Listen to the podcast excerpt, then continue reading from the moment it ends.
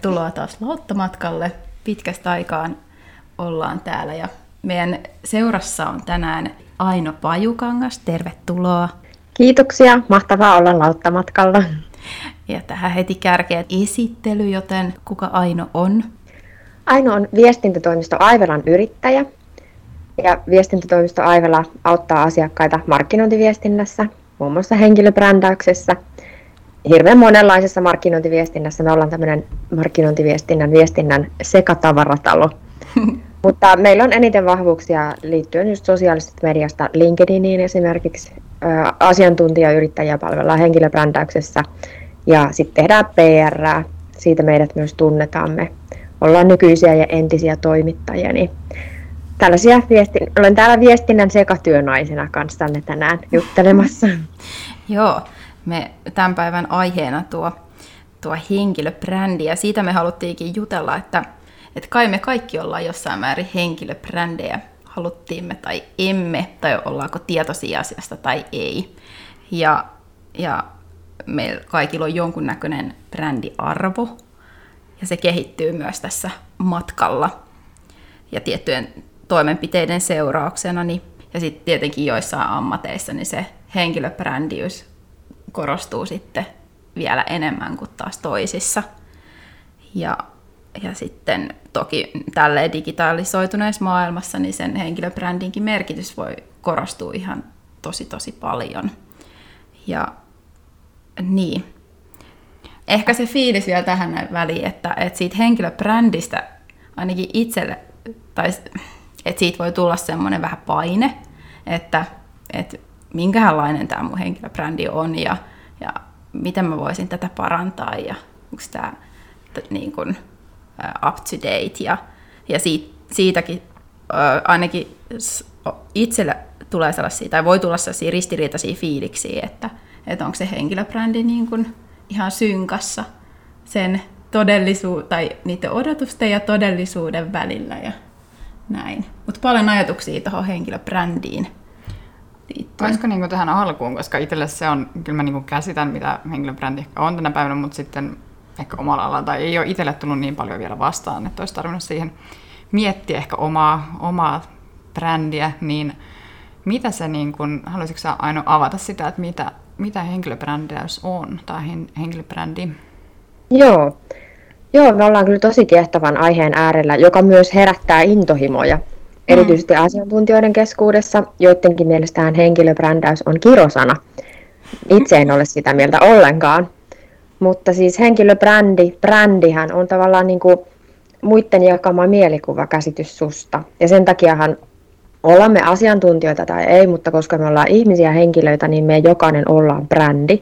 Koska esimerkiksi meidän lähipiirillä on jonkinlainen mielikuva meistä, sun perheellä, mm. ystävillä, tuttavilla.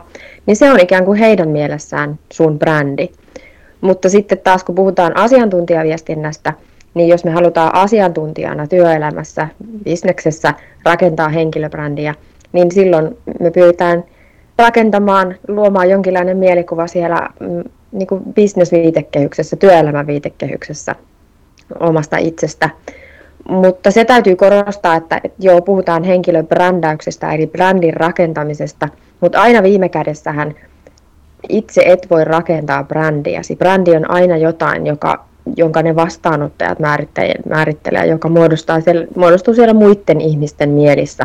Voit vaikuttaa siihen, mutta se mikä sun brändi on, niin se on, siitä päättää muut. Ja tässä on niin tällaisia pohja-ajatuksia käsitteeseen henkilöbrändi, asiantuntijabrändi. Onko se vähän niin kuin, että kun yritys voi omaan brändiin vaikuttaa sillä, että minkälaisia päätöksiä ja minkälaisia valintoja he tekevät mm, suunnan, tai niin kuin, minkälaisia suuntia he valitsevat omilla vaikka tuotteiden tai mainostuksessa tai vastaavassa, niin vähän sama. Joo, viime kädessähän kyllä siinä on samasta asiasta kysymys, että se, minkä takia ylipäätään brändin rakennuksesta ollaan markkinointiviestinnässä, markkinoinnissa alettu puhua, niin siinähän on kyse erottautumisesta. Kun on samankaltaisia tuotteita, niin brändäämällä kun siihen tuotteeseen yhdistetään tiettyjä mielikuvia, niin tavoitteena on ollut, että se tuote valitaan sen takia, koska se on tietty brändi. Ja sitä voi mm. kyllä suojeltaa ihan henkilöbrändäykseen, että henkilöbrändäyskin on nimenomaan erottautumista esimerkiksi asiantuntijan kohdalla erottautumista muista samanlaisista asiantuntijoista. Ja siinähän keskeistä on niin se esimerkiksi omien teemojen valinta. Jos me puhutaan ihmisestä brändinä lähipiirissä, niin siinä nyt harvemmin niin kuin tietoisesti rakennetaan jonkinlaista brändiä, mutta työelämässä, niin riippuen esimerkiksi mistä sä puhut, niin kun tarpeeksi pitkäjänteisesti puhut tietyistä aihepiireistä, niin se tarkoittaa, että silloin sun brändi rakentuu niiden teemojen ympärille. Mm. Joo. No miten sitä sitten pystyy, siitä omasta henkilöbrändistä pystyy tulla tietoisemmaksi? Vaatiko se sitten vaan sitä, että tarkalla korvalla kuuntelee, että, että millä tavoin toiset, tai jotenkin, että minkälainen mielikuva muilla on susta, tai, tai puhuu sinusta, tai miten siitä pääsee tietoisemmaksi? No kyllä se vuorovaikutus, se palaute on tosi tärkeää, että palaute, palaute on hyvä juttu. Suomalaiset on aika huonoja ottaa palautetta ja kysymään palautetta, ainakaan tällaisesta henkilökohtaisesta asiasta mm. kuin henkilöbrändistä. Mutta tota, on se hyvä tosiaan, niin kuin, jos haluaa lähteä rakentamaan, muodostamaan vaiku- sitä brändiä, vaikuttamaan omaan asiantuntijabrändiinsä, niin lähtee liikkeelle siitä, minkälaiseksi sinut koetaan. Jollain lailla ehkä kartoittaa sitä. Se on yksi aspekti. Mutta toinen asia on toki se, että niin kuin miettiä, että missä aihepiireissä, millä teemoilla haluaisit tulla tunnetuksi. Ja ne aihepiirit täytyy sitten löytää omasta intohimosta. Että vaikka me puhutaan työelämäasioista, niin kuitenkin kaikilla meillä toivottavasti työssä on jotain aihepiiriä, jotain asioita, joille sydän palaa ja joista olet aidosti innostunut. Niin ne on yleensä sitten niitä teemoja, joiden ympärille kannattaa lähteä rakentamaan henkilöbrändiä, koska jos, jos niin kun kartoitat jotain sellaisia teemoja, jotka ei ihan ole oikeasti kiinnostuksen kohteita, niin eihän niistä jaksa puhua pitkäjänteisesti, mm. kun brändirakennus kuitenkin on oikeasti hirmu pitkäjänteistä työtä, että siinä puhutaan vuosista, mm. ei kuukausista. Niin.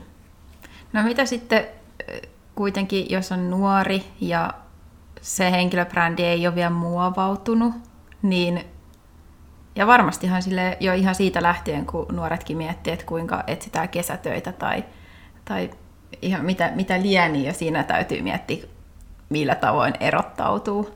Ja en tiedä sitä, että kuinka tietoisesti siinä mietitään, mutta se, että jos vaikka nyt, vaikka omakin fiilis, että se, se oma henkilö, onko nyt sana henkilöbrändi, niin että se, se fiilis siitä, että saattaa vielä olla semmoisia palasia, että se etsii vielä vähän paikkaansa ja, ja näin, että mitenköhän, miten siitä saada sit otetta? No mun mielestä ensin voisi ihan lähteä miettimään, että mitkä asiat on mun sydäntä lähellä. Et vaikka me puhuttaisiin työelämästä tai bisneksestäkin, niin kuitenkin voisi lähteä liikkeelle siitä, että esimerkiksi minkälaisiin asioihin mä haluan vaikuttaa. Ja viime kädessä ihan voisi miettiä, että minkälaisen maailman mä haluan luoda, minkälaisia arvoja mä haluan edistää. Kaikilla meillä ihmisillä on asioita, jotka on tärkeitä myös työn suhteen. Ja, ja niitä sitten lähtee miettimään, muodostamaan teemoiksi. Ja sitten toisaalta kartoittaa, kun ne, jos ottaa palautetta, kysyy, kartoittaa sitä omaa brändiä, niin, niin tiedostaa myös ne omat vahvuudet ja sitten niitä myös tuoda esille. Mä oon viime aikoina tosi paljon keskustellut mielenkiintoisten ihmisten kanssa tästä henkilöbrändäyksestä, koska, koska tässä nyt on vähän tällaista niin kuin vasta puolijulkista asiaa, mutta mulla on tulossa ensi vuonna kirja, joka nimenomaan liittyy antaa uusia eväitä asiantuntijabrändin rakentamiseen. Ja sen yhteydessä mä oon keskustellut kiinnostavia ihmisten julkisuudesta tuttujen henkilöiden kanssa. Ja kaikki ne on korostanut, että siellä täytyy olla semmoinen oma intohimo taustalla – kaikilla meillä on intohimoisia asioita, joista me voidaan puhua vaikka päivä tai monta päivää. Mm. Et niistä aidoista vahvuuksista ja aidoista intohimon kohteista, kun lähtee liikkeelle. Ja sitten vielä yhdistää siihen ne omat arvot. Minkälaisen maailman mä haluan luoda, minkälaisiin asioihin mä haluan vaikuttaa. Niin siitä syntyy aika hyvä paketti. Näköjään me ei päästä tuttuja, tuttuja asioita näitä aiemmista jaksosta, että niin pyöritään aika, aika linkittyy tietyllä tapaa nämä asiat toisiinsa. Niin, Nämä, nämä asiat tietysti on sellaisia, että välillä kun mä oon itse entinen toimittaja, niin mä mietin, että miksi asioille pitää keksiä uusia nimiä ja miksi asioista pitää puhua vaikeilla sanoilla. Henkilöbrändikin mm. on vaikea sana. Jonkun mielestä arvotkin on vaikea sana. Mm. Mutta esimerkiksi arvojakin mun mielestä hyvin avaa, kun ajattelee, että mitkä asiat on mulle tärkeitä. Mm. Mit, mitä asioita just mä haluan edistää, mitä, mitä mä haluan enemmän elämääni tai mitä haluan enemmän maailmaan. Niin eikö sieltä löydy ne arvot sitten? Niin, ehkä se on just se, se niin kuin henkilöbrändi, puhuit siitä, että meillä on tietynlainen brändi siinä ystävien ja perheen kesken, niin sehän on ehkä semmoinen meidän niin kuin, ehkä luontaisin tai semmoinen ehkä kaikista eniten niiden omien arvojen ja intohimojen ja vastaavien muodostama, että semmoinen Kyllä. samanlaisen, jos niin kuin siinä työelämän kautta tai työminään saisi luotua.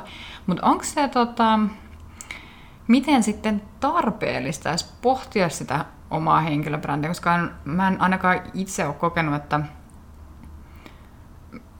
että mun niinku, mä niinku tarvitsisin, tai mun tarvitsisi siis miettiä omaa henkilöbrändiä, että mun tarvitsisi tuoda sitä esimerkiksi työelämässä tai työnhakutilanteissa tai vastaavissa esiin, että m- niin kun, mihin sitä tarvitaan, semmoinen ehkä tämmöinen peruskysymys.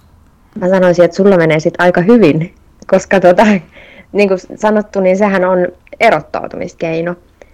Että jos työelämässä on kovasti kilpailua, jos on paljon samankaltaisia toimijoita ja jos sulla on tarve erottautua ja erottautumalla nousta esille, niin siihen henkilöbrändäys on hyvä keino. Mutta jos ei ole mitään tarvetta erottautua, niin eihän sitä kannata väkisin lähteä pohtimaan sellaisia asioita. Et, et siinä mielessä niin, kuin, niin, ei mitään uutta auringon alla. Perinteisestihän Suomessa on ajateltu, että hyvä tuote myy itse itsensä ja että, että joku kysyi multa LinkedInissäkin hiljattain, että miksi kannattaa tehdä markkinointia.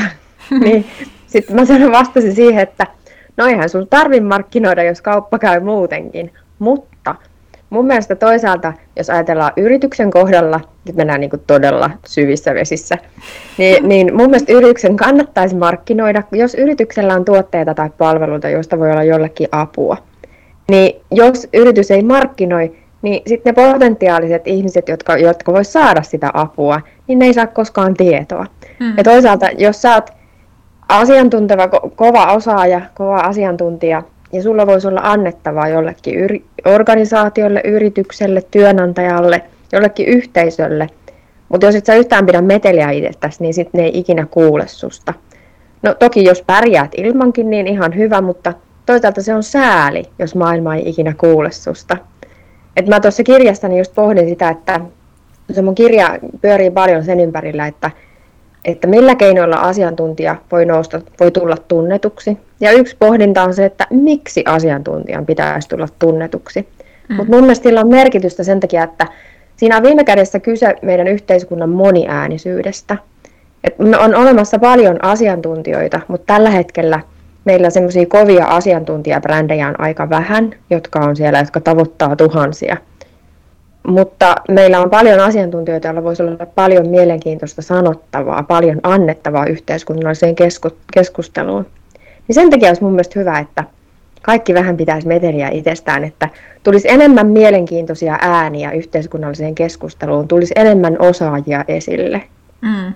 Saat olla eri mieltä. Onko se vähän niin kuin tietynlainen kysyntää ja tarjontaa, että nyt tällä hetkellä ei ehkä semmoista niin asiantuntijapuolella niin kuin ehkä kysyntää olisi enemmänkin, haluttaisiin enemmän niin kuin sitä jonkinlaista osaamista ja tietoa ja taitoa ja se ei vaan niin kuin välttämättä ehkä kohtaa tai sitä ei niin kuin löydy niin helposti. Niin, niin. Ja, ehkä, ja ainakin, ja ainakin jos ei ollenkaan tuo osaamista esille tai tule esille, niin ei kukaan sit siitä osaamisesta ikinä kuule ja ja silloin saattaa olla, että maailmasta ei tule yhtä hyvä paikka kuin voisi tulla, jos, jos niin kuin osaaminen ja, ja sitten osaamisen tarvitsija kohtaisi. Mm. Ja toisaalta tänä päivänä meillä on paljon enemmän mahdollisuuksia tuoda sitä tai pitää ääntä itsestämme. Meillä on kanavia sitä varten että, niin kuin yhä enemmän. Ja, mutta et sitten totta kai sielläkin taas kilpaillaan siitä huomiosta ja, ja näin, että sitten siinä täytyy olla ymmärrystä että millä tavoin sieltä massasta erottautuu. Ehdottomasti joo. Ja kyllä mun mielestä tämä Siis mä oon miettinyt paljon, minkä takia henkilöbrändi, henkilöbrändäys elää ikään kuin uutta renesanssia. Miksi siitä taas nyt keväällä 2022 puhutaan ehkä enemmän kuin koskaan. Tai mm. ehkä mun mielestä vaan, kun mä seuraan niitä keskusteluja. Mm. Mutta mä luulen, että pandemia on vaikuttanut siihen, että kun pandemia on vienyt meidät niin tähän digimaailmaan, ja digimaailmassa on niin paljon kohinaa, niin nyt se erottautuminen on haastavampaa kuin koskaan. Okay. Niin sen takia sitten on, on nähty, että henkilöbrändäys, henkilöbrändin rakentaminen, henkilöbrändin vaikuttaminen, että sille olisi enemmän tarvetta kuin aikaisemmin. Miten siitä kohinasta sitten, onko sinulla jotain vinkkejä, että mistä, mistä lähtee liikkeelle, miten totta kai se on pitkäjänteistä toimintaa, mutta että mistä lähtee liikkeelle, että selvittää sitä, pääsee siitä kohinaviidakosta eteenpäin? Joo. No mun mielestä asiantuntijalle työelämässä henkilöbrändiksi nousevalle olisi kyllä se omien teemojen, omien teemojen kartoittaminen aika tärkeää. Että tota, jos me ollaan läheisten keskuudessa henkilöbrändi, niin mehän ollaan silloin kokonaisvaltainen henkilöbrändi, eikä meidän tarvitse miettiä mitään teemoja. Mm. Mutta asiantuntijana niin olisi tärkeää, että ikään kuin että ei puhu mistä sattuu, vaan määrittelee ne aihepiirit, ne teemat, joista haluaa tulla tunnetuksi, joihin sitten, joiden yhteydessä he haluaa, että ihmiset ottaa yhteyttä. Niin se on semmoinen ensimmäinen lähtökohta. Sitä voi puhua, siitä voi puhua oman ydinviestin kirkastamisena. Että lähtee pohtimaan sitä, että mikä on se asia, jossa mä voin auttaa muita. Mikä on se mulle se tärkein teema, josta voin puhua loputtomasti vaikka viikon putkeen. Niin, niin kun löytää sen oman teeman, mielellään yhden, enintään 1-3, niin se luo semmoista yhdenmukaisuutta. Silloin ihmiset alkaa oppia, kun tietyissä valituissa teemoissa, teemoissa puhut, käytät puheenvuoroja, ihmiset alkaa oppia, että missä asioissa suhun voi ottaa yhteyttä, missä asiassa sulla on osaamista. Mm, et se on se pohjatyö tavallaan, se oman ydinviestin, oman jutun, omien teemojen kirkastus. Sitten miettii, että kenelle haluaa puhua sekin on tärkeää. Yrityksethän on siis asiakassegmentointia tehnyt kautta aikojen, mutta myös asiantuntijan kannattaisi tehdä, se segmentointi on kauhean tylsä sana, mutta, mutta miettiä se oma ihanne yleisö, se ihanne yhteisö, jolle haluaa puhua. Koska jos yrittää puhua yhtä aikaa koko maailmalle, niin käy pian niin, että se viesti ei kiinnosta ketään. Et sen takia kannattaisi miettiä, että tämä aihepiiri, josta mä puhun, kenet mä haluan tavoittaa, onko se pikemminkin ehkä 35-52-vuotias nainen pääkaupunkiseudulta vai onko se 73-vuotias mies Lapista. Koska saattaa olla, että niitä, niitä ihmisiä kiinnostaa eri asiat ja sitten ehkä se äänen sävy ja sitten ne kanavat niin voi olla eri, mitä erityyppisille ihmisryhmille, sidosryhmille käytetään. Ja sitten kun on miettinyt ikään kuin piirtänyt sen oman, oman ihanne yleisön edustajan, yhteisön edustajan. Kaikista olennaista on siinä määrittelyssä, yleisön määrittelyssä se, että, että minkälaisia tarpeita, tiedon tarpeita esimerkiksi sillä ihanne yleisön edustajalla on, minkälaisia ongelmia sillä on, jotka minä voin ratkaista, että niihin kysymyksiin vastaa. Niin sitten lähtee myös miettimään, että okei, että mulla on tämmöinen Pirjo 48 vuotta Tuusulasta, jolle mä haluan puhua, ja sen haaste on se, että se ei tiedä henkilöbrändäyksestä ja se haluaa välineitä henkilöbrändin rakentamiseen. Niin sen jälkeen miettii, että millä kanavilla mä saan parhaiten kiinni Pirjon 48V. Että onko se mahdollisesti TikTokissa? Todennäköisesti ei. Saattaisiko se pikemminkin olla Instagramissa? Mahdollisesti. Niin sitten se, just se kohderyhmän määrittely auttaa sitten niihin kanavavalintoihin, että mitä puhun, kenelle puhun ja missä puhun. Ne mm. on ne mm. kolme ensimmäistä steppiä. Mm. Mm. Joo, ehkä tässä nyt kun tota, ajattelee, tai ei takerru pelkästään siihen henkilöbrändi, vaan sanana, niin sehän on ihan, ihan käy, käy järkeen koko toi kombo. Mutta ehkä siitä itse henkilöbrändistä on itselle jäänyt sellainen olo, että, että se on semmoinen lokeroiva ja lukitseva tai semmoinen ahtauteen puristava – mutta se on varmaan siitä vaan, että millä tavoin sä ajattelet. Se on ehkä ollut mun oma semmoinen ajatusvinouma tai semmoinen jumi siitä sanasta. kuten sanottu, niin henkilöbrändihän oikeasti herättää paljon intohimoja, se ihastuttaa ja vihastuttaa. Ehkä sen takia, että erityisesti Suomessa ihmiset on kokenut henkilöbrändäämisen, henkilöbrändin rakentamisen jotenkin kauhean, ne ajattelee, että se on jotain keinotekoista. Mm. Että itseen yritetään yhdistää jotain mielikuvia ja ominaisuuksia, joita ei itsessä ole. Ja sitten sitä myös jotenkin kuvitellaan, että se on ikään kuin tuotteen rakentamista. Ihmisten mielestä on hyväksyttävää, että, että yritykset brändää tuotteita, mutta, mutta ihminen kokee, että hän ei halua olla hänellä ei ole mitään samaa kuin tuotteessa, hän ei halua olla mikään tuote. Mm. Niin nämä on niitä ennakkoluuloja tai niitä, niitä mielikuvia, mitä henkilöbrändäykseen toisinaan liitetään kes- julkisessa keskustelussa. Ja sen takia se ei ainoastaan ihastuta, vaan voi vihastuttaakin. Mm. Niin, ja just niin mistä aloitettiin, että luoda myös semmoista vähän painetta siitä, että, että semmoinen pitäisi olla ehkä jättänyt retuperälle sen, että ei ole siihen niin paljon keskittynyt sen tietoiseen rakentamiseen ja siitä, siitä tulee semmoinen, semmoinen ei, ei kaikista paras fiilis siitä kombinaatiosta. Niin, semmoinen pitäisi olla, no niin kuin juteltiin tässä, että jos, jos ikään kuin omalle osaamiselle riittää kysyntää muutenkin, jos ei ole tarvetta erottautua, niin ei ole tarvetta panna aikaa ja vaivaa henkilöbrändin brändäykseen että se on erottautumiskeino. Mm. Että sen takia se ei ole mikään pakko. Ja kyllähän se toisaalta, kaikkihan me rakennetaan työelämässä asiantuntijabrändiä aika luontavasti, mm. koska jos sä oot markkinoinnin asiantuntija, jos sä vaikka tekstin tuottaja, niin tuskin sä hirveästi puhut graafisesta suunnittelusta, ellei sä tule olemaan molempia. Tai tuskin sä kauheasti puhut koodaamisesta. Että kyllähän ihan luontevasti ne löytyy ne alueet ainakin, josta me puhutaan.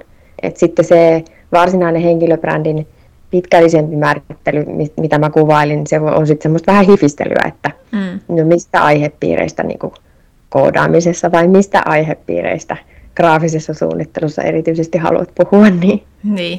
ei niin. se ole rakettitiedettä. Niin, mm. ja siinäkin voi sitten, että jos, jos miettii, että siinä olisi kynnys, että, että kokee, että ei ole valmis avaamaan vaikka henkilökohtaista elämää sille tosi laajalti, niin sittenhän se voi määritellä sinne työ, tosi ää, niin kuin rajatusti sinne työmaailman puolelle sen, ne aiheet. Joo, toi oli hyvä pointti, toi henkilökohtaisen elämän avaaminen, koska joskus myös ajatellaan, että väkisinkin henkilöbrändin rakentamiseen liittyy jonkinlainen paljastelu, että pitää kauheasti avata yksityiselämää julkisuudesta. Ei se ole ollenkaan välttämätöntä. On hyvä, että sen, ne määrittelyt, ne kysymykset on kysynyt itseltään, että missä menee mun rajat mistä asioista mä haluan puhua, mistä mä en puhu julkisesti. Mm. Mutta kyllä mä jonkinlaista, jonkinlaista sellaista avoimuutta kannustaisin asiantuntijaviestintää, että puhuisi myös muusta kuin ihan puhtaasti bisneksestä, että puhuisi muustakin kuin graafisesta suunnittelusta tai koodaamisesta. Jos ei halua puhua arjesta lasten kanssa, se ei ole välttämätöntä, mutta olisi tosi hyvä puhua vähän omista arvoistaan, mikä on mulle tärkeää, minkälainen mä oon ihmisenä, minkälaisia ajatuksia mulle heräsi, kun olin tuossa juoksulenkillä. Et se, että jos sä kerrot itsestäsi myös vähän muuta ihmisenä, etkä ainoastaan puhu niistä siitä osaamisesta, niistä asioista, jotka osaat, niin se on kyllä tosi suositeltavaa, koska jos oot esillä, puhut paljon julkisesti, niin, niin ihmiset seuraa ihmisiä. Ihmiset haluaa olla tekemisistä ihmisten kanssa eikä kovien ammattilaisten ja osaajien kanssa. Ja se tarkoittaa, että ihmiset, jos ihmiset alkaa seurata sun ajatuksia, ne haluaa ikään kuin tutustua suhun ja tulla tutuksi, tulla lähelle sua. Ja jos kerrot myös vähän jostain muusta kuin siitä osaamisesta, niin se on tapa päästää ihmiset lähelle. Kun me ihmiset ollaan vain niin raadollisia, että tuttu ihminen on mahdollisuus, mutta vieras ihminen on uhka. Ja jos jollain keinoilla vähän avaat jotain itsestäsi ja päästät ihmiset vähän lähemmäs, niin se on kyllä aika menestysresepti. No niin, tuo on hyvä, hy, hyvä muistaa ja huomioida, että se No niin, siellä ilmoittelee. Meillä on siis täällä tota, Kertun pieni poika meidän studiossa. Hän ilmoitteli, on iltapäivä uniltaan herännyt, mutta niin jatketaan niin, niin, että ei tarvitse sitten kuitenkaan kaikkea sieltä henkilökohtaisesta elämästä paljastaa. Että sitä se ei tarkoita se henkilöbrändäys. ei se automaattisesti tar- tarkoita, että se just kannattaa miettiä, että mitä niin. haluaa paljastaa, mutta, mutta kun jotenkin aina kun puhutaan asiantuntijabrändistä tai työelämässä henkilöbrändin rakentamisesta, niin hirveän herkästi sitä ihmistä ajattelee, että se on semmoista kauhean tyysää ja kulpaa, että pitää puhua vain asiaa. Olen asiantuntija, puhun vain asiaa. Niin voi niin. puhua muusta, voi puhua fiiliksistä, voi puhua arvoista, asiasta, jotka on mulle tärkeitä. Ja kovin mielellään voisi myös esimerkiksi puhua omista heikkouksistaan, haavoittuvuudestaan, koska se on nimenomaan semmoista inhimillistä. Ja, ja jos sellaisesta uskaltaa puhua, niin se osoittaa, että sä et ole vaan semmoinen etäinen asiantuntija tai joku robotti. Mm. Kun me kaikki ollaan ihmisiä, me kaikki ollaan haavoittuvia, me kaikki mokataan. Jos mm. niistä uskaltaa puhua julkisesti, niin siihen kyllä kovasti, kovasti suo- sitä kann- siihen kannustaisin lämpimästi.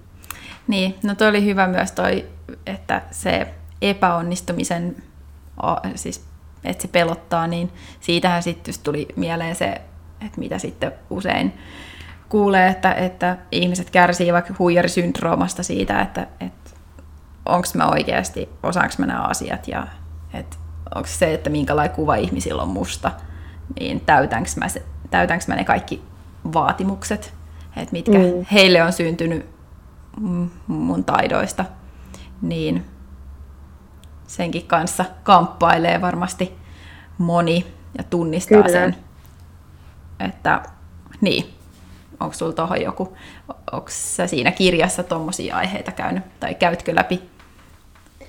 No se kirja on sen verran alkutekijöissä, että tota, hyvä idea. Taidan ottaa, ottaa sen työn alle, mutta mähän on siis, mä oon peruskoulutukseltani sosiaalipsykologi. Mä oon myös valmentanut huijarisyndroomaan liittyen ihan sen takia, että, että se on yksi mun henkilökohtainen mielenkiinnon kohde, koska mä oon ollut työelämässä reilut 20 vuotta, 22, ja kroonisesti olen kärsinyt huijarisyndroomasta, että, että vaikka mä oon ollut aika kovilla paikoilla johtajana, tiimien vetäjänä, mutta, mutta kuitenkin läpi koko työuran on ollut tai nakuttanut alitajunnassa semmoinen, semmoinen ääni, että oikeasti et osaa että olet huijari. Mm. Ja sen takia mä olen lähtenyt tutkimaan asiaa ja, ja olen, olen myös sitten jakanut sitä, niitä ajatuksia osaamista siihen liittyen muille. Mutta huijarisyndrooma on yksi sellainen, joka nykypäivän kiireisessä työelämässä oikeasti painaa varmaan lähes jokasta, ellei joka toista asiantuntijaa. Et jos esimerkiksi siinä mielessä voisi puhua omista haavoittuvuudestaan, mm miettii henkilöbrändin vaikuttamista, niin se, se olisi kyllä se antaisi toisille, se voimaannuttaisi toisia. Niin, se on kyllä, että sitten kuitenkin sen yllä leijuu semmoinen tabu, että ajattelee, että no mitä sitten, jos, jos tuo sen esiin, että ajatteleeko muut, että mä en ole kykeneväinen nyt tähän, tähän mitä mä teen, tai ajatellaanko, että okei, mulle ei voi antaa noita vastuita. Et, ja sitten toisaalta siis tunnistaa, tunnistan itse siinä, että, että varsinkin kun tämän päivän työtehtävät ja se, mitä, mitä tämä päivä, tai siis maailma vaatii, niin on, ne tehtävät on tosi kompleksisia helposti. Siis puhun nyt itse markkinoinnin ja viestinnän alan tehtävistä, ja sitten se on semmoista, koko ajan pitää jotain uusia asioita omaksua, ja, ja noissa kanavissa tapahtuu jatkuvasti jonkunnäköistä niin kuin uudistusta, ja sitten tulee uusia kanavia, ja tosi paljon siis tapahtuu koko ajan, niin sit sen kanssa tasapainottelu, että et, et on se mukamassa se varmuus siitä, että hei, kyllä mä, kyllä mä haltsaan nuo kaikki asiat, että siinä kyllä sitten kamppailee sen kanssa, että se, se että ajatteleeko nuo kaikki, että mä osaan nämä kaikki ihan silleen kuin vettä vaan, ja sitten itsellä tulee, siinä kohtaa semmoista ristiriitaisuutta, ja tulee, saattaa tulla semmoinen huijarisyndrooma-olo. Niin. Paljon puhutaan työyhteisöissä semmoisesta psykologisen turvallisuuden rakentamisesta, mutta mun mielestä kaikkea meidän olisi hyvä ihan työelämässä rakentaa psykologista turvallisuutta ja sitä voi rakentaa myös esimerkiksi sosiaalisessa mediassa tai just julkisella, julkisella viestinnällä niin puhumassa, puhumalla myös näistä ei niin aurinkoisista asioista. Että mä oon itse puhunut avoimesti esimerkiksi siitä, kun kävin työuupumuksen partaalla jo ihan tuossa uran alkuvaiheessa, asiantuntijauran alkuvaiheessa – koska tavoitteet oli niin selkiytymättömät. Oli, oli nuori, innokas, nälkäinen, halusi tehdä kaiken ja sitten kukaan ei osannut asettaa rajoja ja taas sitten esihenkilö ei tullut tueksi asettamaan rajoja, niin, mm.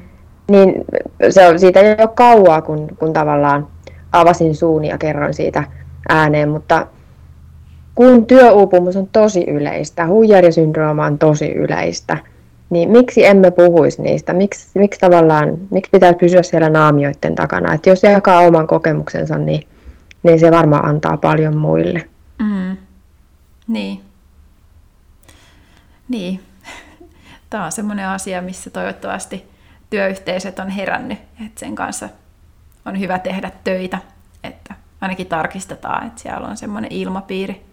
Mutta on sen takia mun kiinnostava teema, kun puhutaan henkilöbrändäämisestä, että tosi paljonhan kuvitellaan, että se on semmoista kiiltokuvan rakentamista ja kiiltokuvan kiillottamista ja, ja sitä, että kerrotaan kuinka mahtavasti kaikki on. Ja erityisesti tuolla LinkedInissä, joka nyt on asiantuntijoiden niin suuresti suosima, suosima vuorovaikutuskanava, jossa, jossa erityisesti sitä tapahtuu sitä bisneselämän henkilöbrändin rakentamista, niin sehän LinkedIn ihan paljon moitetaan siitä, että kun se on semmoinen ehkotuspaikka, että kaikki siellä vaan jakaa asioita, että kuinka hy- hyvin on ja vielä paremmin ja, ja kaikista parhaiten. Mutta mm. nimenomaan sinne mielestäni kaivattaisiin enemmän tätä aitoa, aitoja tarinoita, tarinoita myös niin kuin, äh, vähän niistä kerroista, kun mukasin ja kun kaikki ei mennytkään hyvin. Ja, ja ne, keskustelua niistä oikeasti aidoista haavoittuvuuksista ja heikkouksista. Että se, olisi, se olisi silloin paljon mielenkiintoisempi paikka täällä saapui pöydän ääreen meidän Joo. pieni vieras, joten Nyt oltiin keskittyminen vähän, meinaa vähän herpaantua. Se on ihan fine. Nyt vähän keske, kesken jutun, mutta siis tota, oliko nyt tästä niin LinkedIn maailmasta minkälaista kuvaa siitä? Joo. Joo, se on ainakin itsellä vähän semmoinen jäänyt sellainen niin kuin aika yltiö, tai semmoinen tosi positiivinen, vähän niin kuin superihmisiä kaikki, ketkä siellä jotain vaan postailee, niin tai ja, pitäisi olla niin kuin Ja sitten sit tulee itse asiassa just kun tu, tulee sellainen fiilis, että siellä pitää aina jotenkin haarniskaansa kiillottaa, niin, niin, niin mitä sitten, jos kuitenkin se on aika inhimillistä, että, että on aloittanut ehkä jollain polulla, sitten tietoisuus kasvaa ja huomaa, että okei, että tämä ei ole ihan täysin oma ja sitten muuttaa vähän suuntaan, niin sitten tulee sellainen ihan ristiriitainen olo, että no mitä hitossa mä nyt ton, tonne LinkedIniin viestin ja et ei mene taas niinku sillä jonkun ohjeiden, ohjekirjan mukaan toi mun CV. Ei, sekin on niin yleistä, ja siis sehän on pikemminkin suositeltavaa nykyään, että, että jos sä olisit siellä 15 vuotta samassa paikassa, niin se ehkä enemmän herättäisi kysymyksiä. Mutta että niin, kiinnostavaa just kun jutellaan LinkedInistä, henkilöbrändäyksestä, erottautumisesta, niin LinkedInissähän nimenomaan olisi suuri mahdollisuus erottautua erilaisilla sisällöillä, erilaisilla teemoilla, kun oikeasti kuitenkin nyt keväällä 2022, niin varmaan niin kuin 90 prosenttia siitä, mitä ihmiset postaa LinkedIniin, on semmoista oman, oman, niin kuin, äh, oman ky, kypärän kiillottamista. Et jos siellä uskaltaisi puhua toisenlaisia tarinoita, kertoa myös näitä heikkouksista, ja erityisesti sitten, jos siellä jakaisi asioita, semmoisia hyödyllisiä asioita, jos lähtisi siitä omasta yleisöstä ja miettisi, että mitä ne yleisen ongelmat ja painpointit on, ja jos, jos niin kuin käynnistäisi puheenvuoroja, jossa aidosti haluaa auttaa sitä yleisöään ja jakaa semmoista hyödyllistä informaatiota, niin se olisi aika kova erottautumistapa. Suuri osa siellä on semmoista corporate bullshittia. Mm. Niin jos, joku, jos joku postaisi useammin sinne jotain mielenkiintoista, ja sitten jos joku uskaltaisi olla siellä avoin, haavoittuvainen, inhimillinen ihminen, niin se olisi takuu varma keino nousta esille siitä mm. yleisvinnasta. No se on kyllä. Se olisi raikasta. Tässä on meidän pieni vieras. Meillä on nyt äänekäs hikka.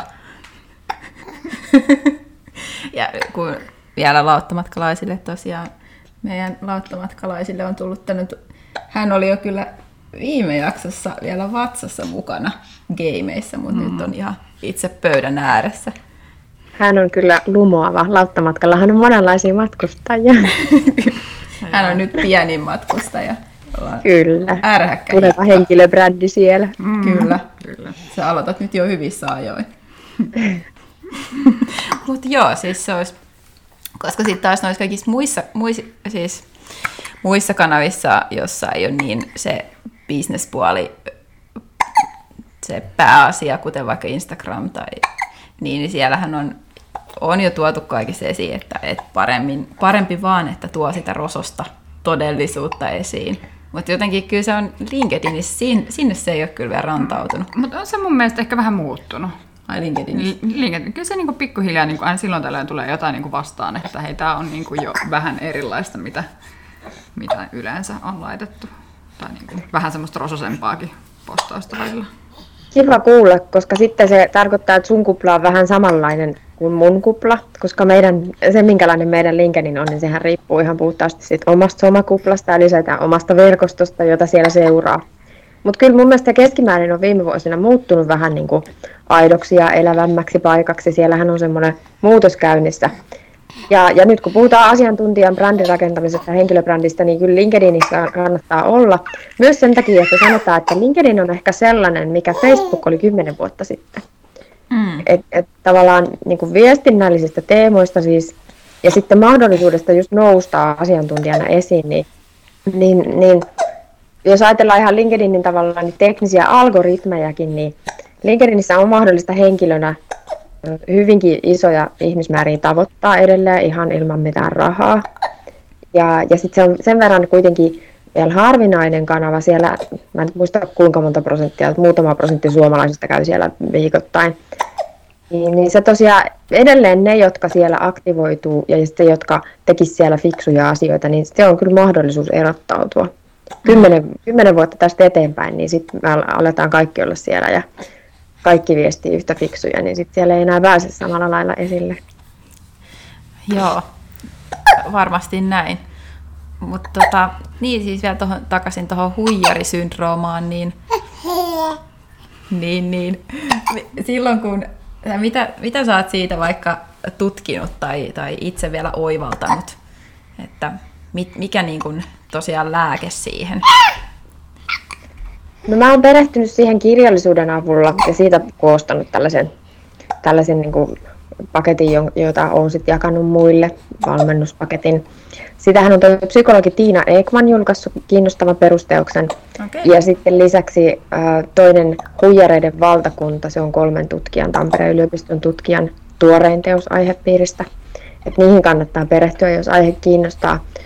Mutta siis mun keskeiset oivallukset liittyen huijarisyndroomaan, ja kun puhutaan asiantuntijaviestinnästä, asiantuntijabrändeistä, niin se kuinka älyttömän yleistä se on, että sehän on nimenomaan tämän meidän ajan ominainen ilmiö, kun on kovat vaatimukset, kova kiire, kovat suorituspaineet, mm. niin, niin silloin senhän takia se on niin yleistynyt, ei ainoastaan julkisessa keskustelussa, vaan ilmiönä yleistynyt. Sehän koskettaa erityisesti naisia, Miehet ehkä puhuu huijaritunteista. Miehillä on huijaritunteita, mutta he puhuu niistä eri käsitteillä. Hmm. Mutta mitä, mitä ratkaisukeinoja siihen olisi, niin, niin ihan samanlaisia ratkaisukeinoja kuin muihinkin tämän tyyppisiin, ähm, kun, samantyyppisiä kuin vaikka perfektionismiin tai ahdistukseenkin. Että et löytäisi ne tavallaan semmoiset omat rauhoittumisen ja rentoutumisen keinot. Että että löytäisi, että löytäisi niin vastapainoa niille asioille, jotka aiheuttaa suorituspainetta, löytäisi omat keinot päästää irti siitä suorittamisesta, tulla ulos siitä suorittamisen kehästä.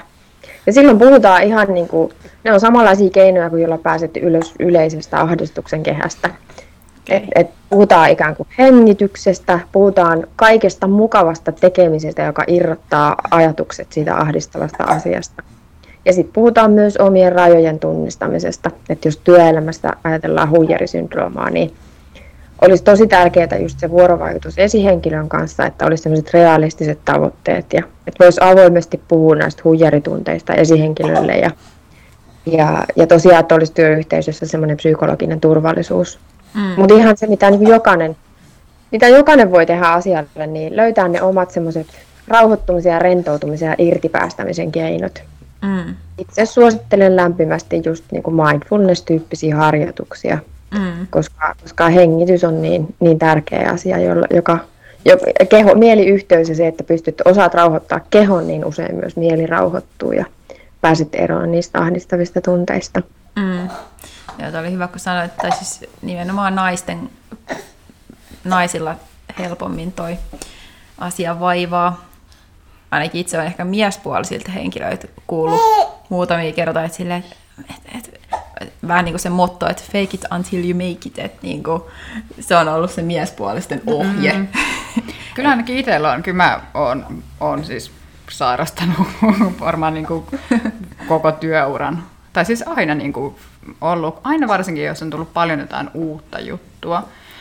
Ja sitten on niin kuin, niin kyllä mä oon lähestulkoon aina vähän niin kuin epäillyt ja sille ollut vähän semmoinen olo, että nyt mä niin kuin, mulla on nyt semmoinen pala kakkua tässä, että mihin mä en oikeasti pysty ja oh, mitenhän tästä niin kuin selviytyy. Ja sitten, mutta kuitenkin ehkä sitten sen kautta jotenkin, vähän jotenkin yrittänyt vaan luottaa sillä, että no, että mulle annetaan tämmöinen pala kakkua, niin kyllä mä varmaan sitten pystyn tämän hoitaa. Et ehkä mä oonkin kykenevä tähän, vaikka en itse uskoiskaan, taikka olisi semmoinen epäilys, että olen, olen, en ole niin kuin tähän, tähän hommaan kyllä ihan passeli. Ja sitten toisaalta, kun semmoisen niin kuin, ehkä niiden onnistumusten kautta, niin se myös vähän niin kuin helpottaa, että ehkä viime vuosina ei ole sitten ollut enää niin paha, pahaa syndroomaa päällä. Joo, ja tuohon haluan painottaa, että vaikka, me, vaikka julkisuudessa tälle ilmiölle on annettu nimi syndrooma, niin sehän ei ole mikään diagnoosi. Mm. Vielä mieluummin kannattaisi puhua huijari-ilmiöstä, huijaritunteista, huijariajatuksista. Ja meillä kaikilla varmaan on niitä. Toisilla eri, eri, enemmän ja toisilla vähemmän. Mutta, mutta tavallaan ne, joilla niillä, niitä on paljon, niin siinähän on kyse just sellaisesta tietysti tietynlaisesta ahdistuksen kehästä, semmoisesta sisäisestä ajattelumallista, johonkin, joka kiteytyy siihen, että ajattelee, että vaikka suoriutuu, vaikka, vaikka niin kuin todistaa osaamisensa, niin sisäinen ääni sanoo, että oikeasti en osaa. Ja sitten koko ajan on semmoinen alitajuinen pelko paljastumisesta. Mm. Se on ikään kuin se ajattelumalli. Että jos, jos se on niin kuin kovin häiritsevä, jos se on, jos se on merkittävästi vallalla, niin silloin voidaan puhua huijari-ilmiöstä. Ja silloin kyllä kannattaa keskustella ulkopuolisten kanssa, että se on huijarisyndrooma, huijari-ilmiö on ikään kuin sukulaisilmiö perfektionismille ja ahdistukselle. Et jos, jos se tosi paljon vaivaa, niin silloin kyllä niin kuin ulkopuolisen ammattilaisen kanssa keskustelu voi auttaa, Mut, mutta kun näitä huijaritunteita on meillä kaikilla, siis mm. oikeasti. Ja ne nimenomaan aktivoituu muutostilanteissa uuden edessä, mm. uudessa työssä, uusissa haasteissa, niin se on ihan älyttömän yleismaailmallista, maailmallista, että silloin kun joutuu ikään kuin sinne epämukavuusalueelle, niin totta kai silloin herää niitä, sitä itseepäilystä. Mm. Joo, totta. Ja me keskusteltiin kaksi ähm, jaksoa takaperi, tai niin, Jaana Hautalan kanssa, joka on tämmöinen mentaalivalmentaja, niin siinä just siitä, että, että se oma sisäinen ääni, mikä siellä saattaa olla tosi semmoinen lyttäävä ja, ja epäilevä, niin, niin siitäkin tietoiseksi tuleminen, niin se on jo paljastaa paljon, että minkälainen se äänensävy on sille omassa päässäsi ja se toistuu ja toistuu, niin, niin siitäkin. Si, siis oli hyvä, hyvä pohdintaa Jaanalta, niin vinkkinä voi käydä kuuntelemassa. Siellä on myös lisää ajatuksia, kuinka Joo. ymmärtää paremmin niitä omia, omia ajatuksia ja, ja jotain uskomuksia, mitkä, ja tulla tietoiseksi, että onko se oikeasti totta vai onko se vaan pelkkä vähän ajatusvinouma, ajatus, Joo. jolla ei ole mitään perustaa. Jaana on ihan mahtava ja, ja, ja tuossa tulee nimenomaan se tärkeä peruslähtökohta, jonka tietenkin äsken unohdin, mitä tehdä huijorisyndroomalle. Se tiedostaminenhan on se ensimmäinen asia. Että tiedostaa ne itselle haitalliset toimintamallit. Että onko niin, että aina kun mulle tulee uusi projekti, aina kun mä aloitan uudessa työssä, niin mä ajaudun tämmöiseen ahdistuksen kehään. Mm. Et kun tiedostaa ne itselle haitalliset toimintamallit, ajattelutavat, jotka jotka ei tee hyvää, niin se on se ensimmäinen askel. Sitten sen, sen jälkeen seuraava askel on nyt rauhoittuminen, rauhoittaminen, rentoutuminen, ajatusten ohjaaminen johonkin muuhun. Mutta tiedostamistahan se lähtee se kaikki. Mutta mm. mut tämä on niinku todella kiinnostava aihepiiri, kun just pohditaan, että miten tämä liittyy henkilöbrändiin, niin varmasti kun merkittävä osa meistä asiantuntijoista painii tällaisten huijaritunteiden kanssa, niin rakenna siinä sitten henkilöbrändiä. No Erityisesti niin ajatus, että se henkilöbrändi on jonkinlainen kiiltokuva, joka pitäisi kasata ja jota pitäisi kiillottaa. Niin, niin just tämän takia, että se, ehkä se, mistä nyt lähti liikkeelle se semmoinen niiden ristiriitaisten omien tunteiden ja se, että minkälainen mukamas se oma ajatus, että minkälainen se, se ulkopuolinen ihannekuva tai mitä yhteiskunta vaatii tai miten ajattelee, että muut odottaa, niin senkin äh, tarkastelu, että onko näin, ja ja sitten helpottaa jo kummasti, kun pystyy toteamaan, että ei, ei tämä oikeasti ole niin vakavaa ja olla rennommin, että kertoo, että, että no, näissä asioissa vielä on harjoittelua ja, ja keskineräisyyttä ja niin, semmoista niin. haavoittuvaisuutta tai niin, inhimillistä, inhimillistä keskeneräisyyttä tuoda ihan rohkeasti esiin. Et siinä tullaankin kiinnostavasti just tähän, kun aloitettiin siitä, että meillä kaikilla on brändi läheisten keskuudessa ja se on ehkä semmoinen kokonaisvaltaisempi brändi. Me ollaan niin kokonaisia ihmisiä niiden ihmisten kanssa, jotka meihin luottaa, jotka meitä rakastaa. Mutta olisiko meidän mahdollista olla kokonaisvaltaisia henkilöbrändejä myös työelämässä? Olisiko meidän mm. mahdollista, mahdollista olla kokonaisia ihmisiä vahvuuksineen ja heikkouksineen, että niin, että ei ainoastaan rakennetta sitä henkilöbrändiä niiden vahvuuksien ympärille, mm. niin sen mä haluaisin kyllä heittää, koska, koska ihmiset haluaa tehdä töitä kokonaisten ihmisten kanssa, Niinpä. eikä pelkästään joidenkin kiiltokuvien kanssa. Niinpä. Mulla on tuttava, joka on siis valmentaja, myyntivalmentaja, ei suomalainen, joten voin avoimesti puhua hänen tarinansa, tarinastaan. Hän on sitä itsekin jakanut. Hänellä oli tosi tiukkaa siis tuossa pandemian alettua Mm. Hänellä pistekset romahti, meni nollille ja, ja sitten henkilökohtaisessa elämässä myös tuli perheessä muutoksia, jonka takia hän sitten koki keskivaikean masennuksen. Ja hän jakoi sitä asiaa avoimesti LinkedInissä. Ja hän kertoi myöhemmin, että, että sitten kun bisnekset taas lähti rullaamaan, niin hän oli yhden merkittävän asiakkaan saanut sen takia, että hänelle asiakas sanoi, että ei, meillä oli tosi monta kovaa myyntivalmentajaa, kaikki osas asiansa, mutta me haluttiin sut, koska sä oot ihminen. Mm. Mun se on hieno esimerkki. Mm. Kuinka kannattaisi uskaltaa olla kokonainen ihminen myös työelämässä. Ja to, siis kyllä tuosta on hyvä, siis äärimmäisen kiinnostava aihe ja puhua tästä, koska sitten taas tähän linkittyy nimenomaan se, että sitten helposti, tai mistä, sy, mistä johtuu vallitseva. Ja... poistua valitettavasti tästä varmaan Sieltä tulee kannustushuutoja meidän keskustelulle. Kyllä.